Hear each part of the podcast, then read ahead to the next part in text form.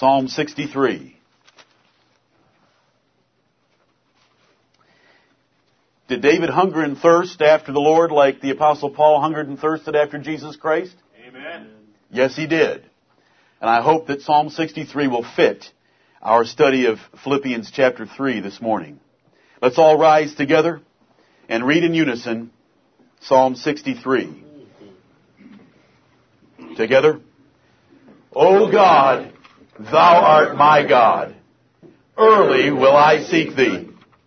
My soul thirsteth for thee. My flesh longeth for thee in a dry and thirsty land where no water is.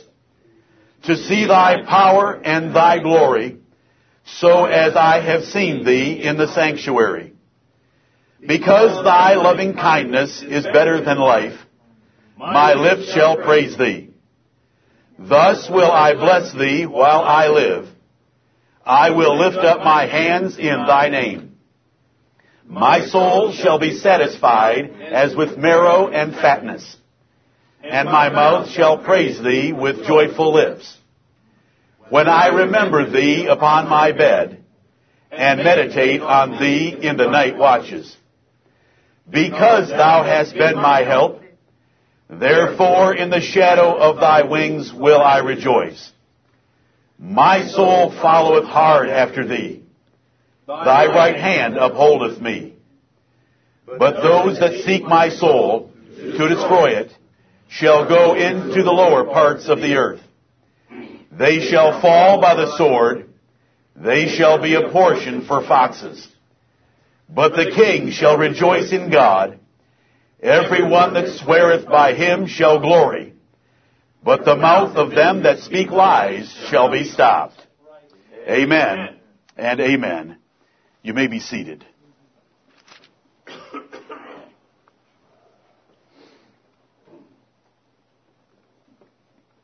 David did desire the Lord as Paul desired the Lord Christ. He says it here that he followed hard after the Lord in verse 8. You know, following hard is usually describing men on horseback or running, chasing down an enemy, using all their might and all their strength and all their energy to try to catch someone in front of them. And here's David using words very similar to, I press toward the prize.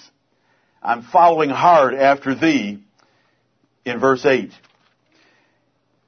O God, thou art my God. And each one of us should lay claim to that, as David did, that while God is the God of His people, and God is the God of His church, and God is the God of the Lord Jesus Christ, He's our God. Amen. But He's more than our God, He's my God.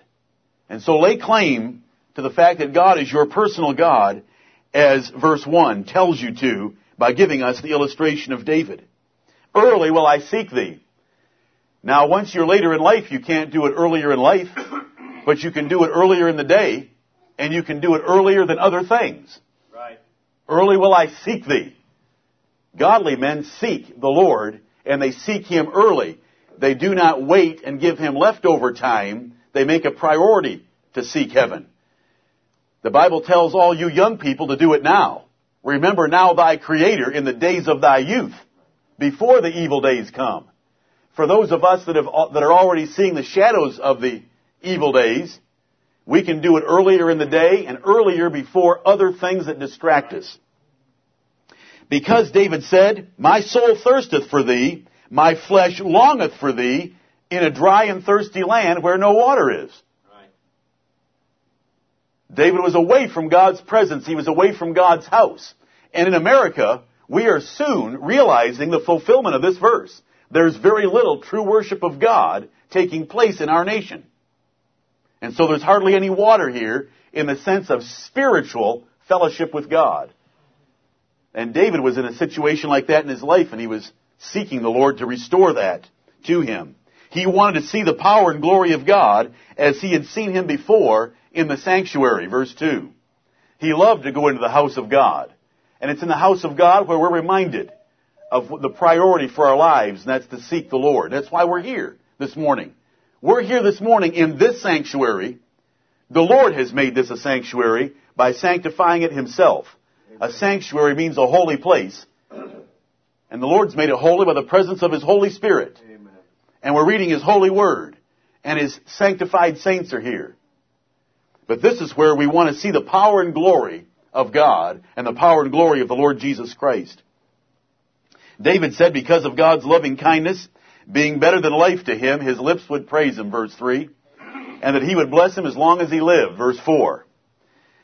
He says in verse 5, My soul shall be satisfied as with marrow and fatness. True satisfaction from a meal is based on fat content, because it's fat that creates satiety in the human body. And David here is appealing to the richest food you can ever get, and that's marrow and fatness.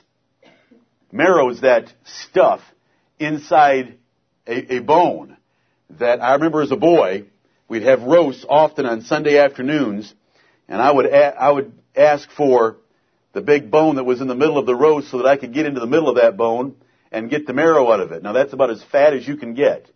The fat that's inside a bone. And David's appealing to that, my soul shall be satisfied as with, it's a simile here, marrow and fatness, and my mouth shall praise thee with joyful lips.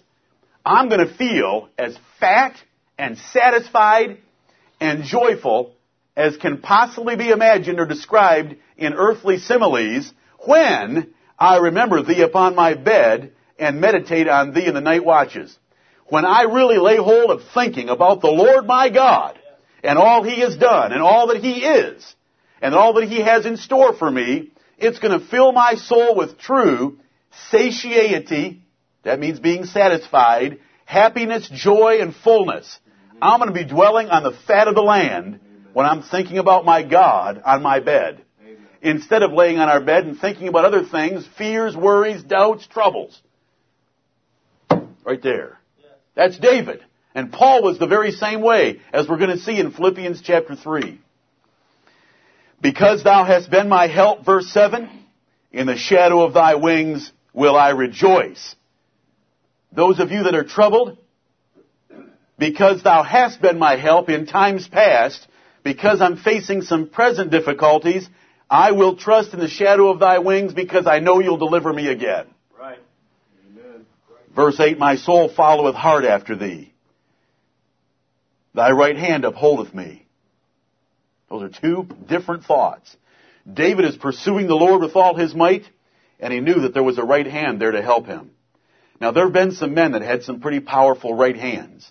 They're called boxers. And other men would, would adore them for their right hand.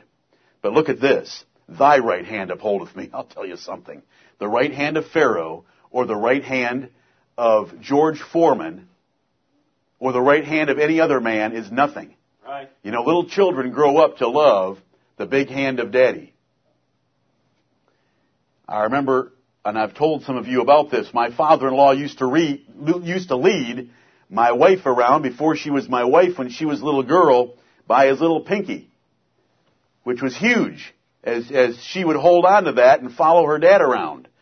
Because his right hand was mighty and could deliver her from a lot of trouble.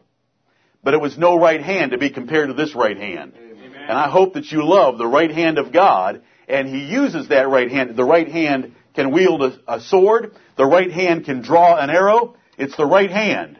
And it's the right hand of the Lord God that is with us. And David said, Your right hand is with me, and it upholds me, and my soul followeth hard after thee. I want to make a spiritual application of that. If the Lord withdraws His right hand from us, we will not follow hard after the Lord. Right. We must beg Him for His right hand to uphold us spiritually so that we will keep following hard after the Lord. Because if He withdraws it, you and I are capable of anything away from Him. We are not capable of anything toward Him when He withdraws His right hand that upholds us. So we want to pray for that. We want to confess our weakness and tell Him we need His strength.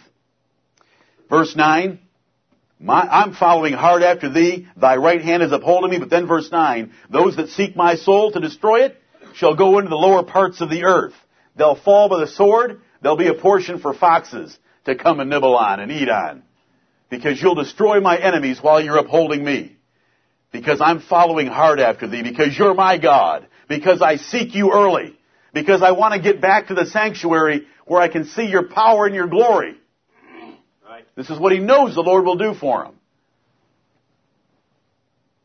We have a brother here this morning that has to go back to a family that hates God. And some of them hate him.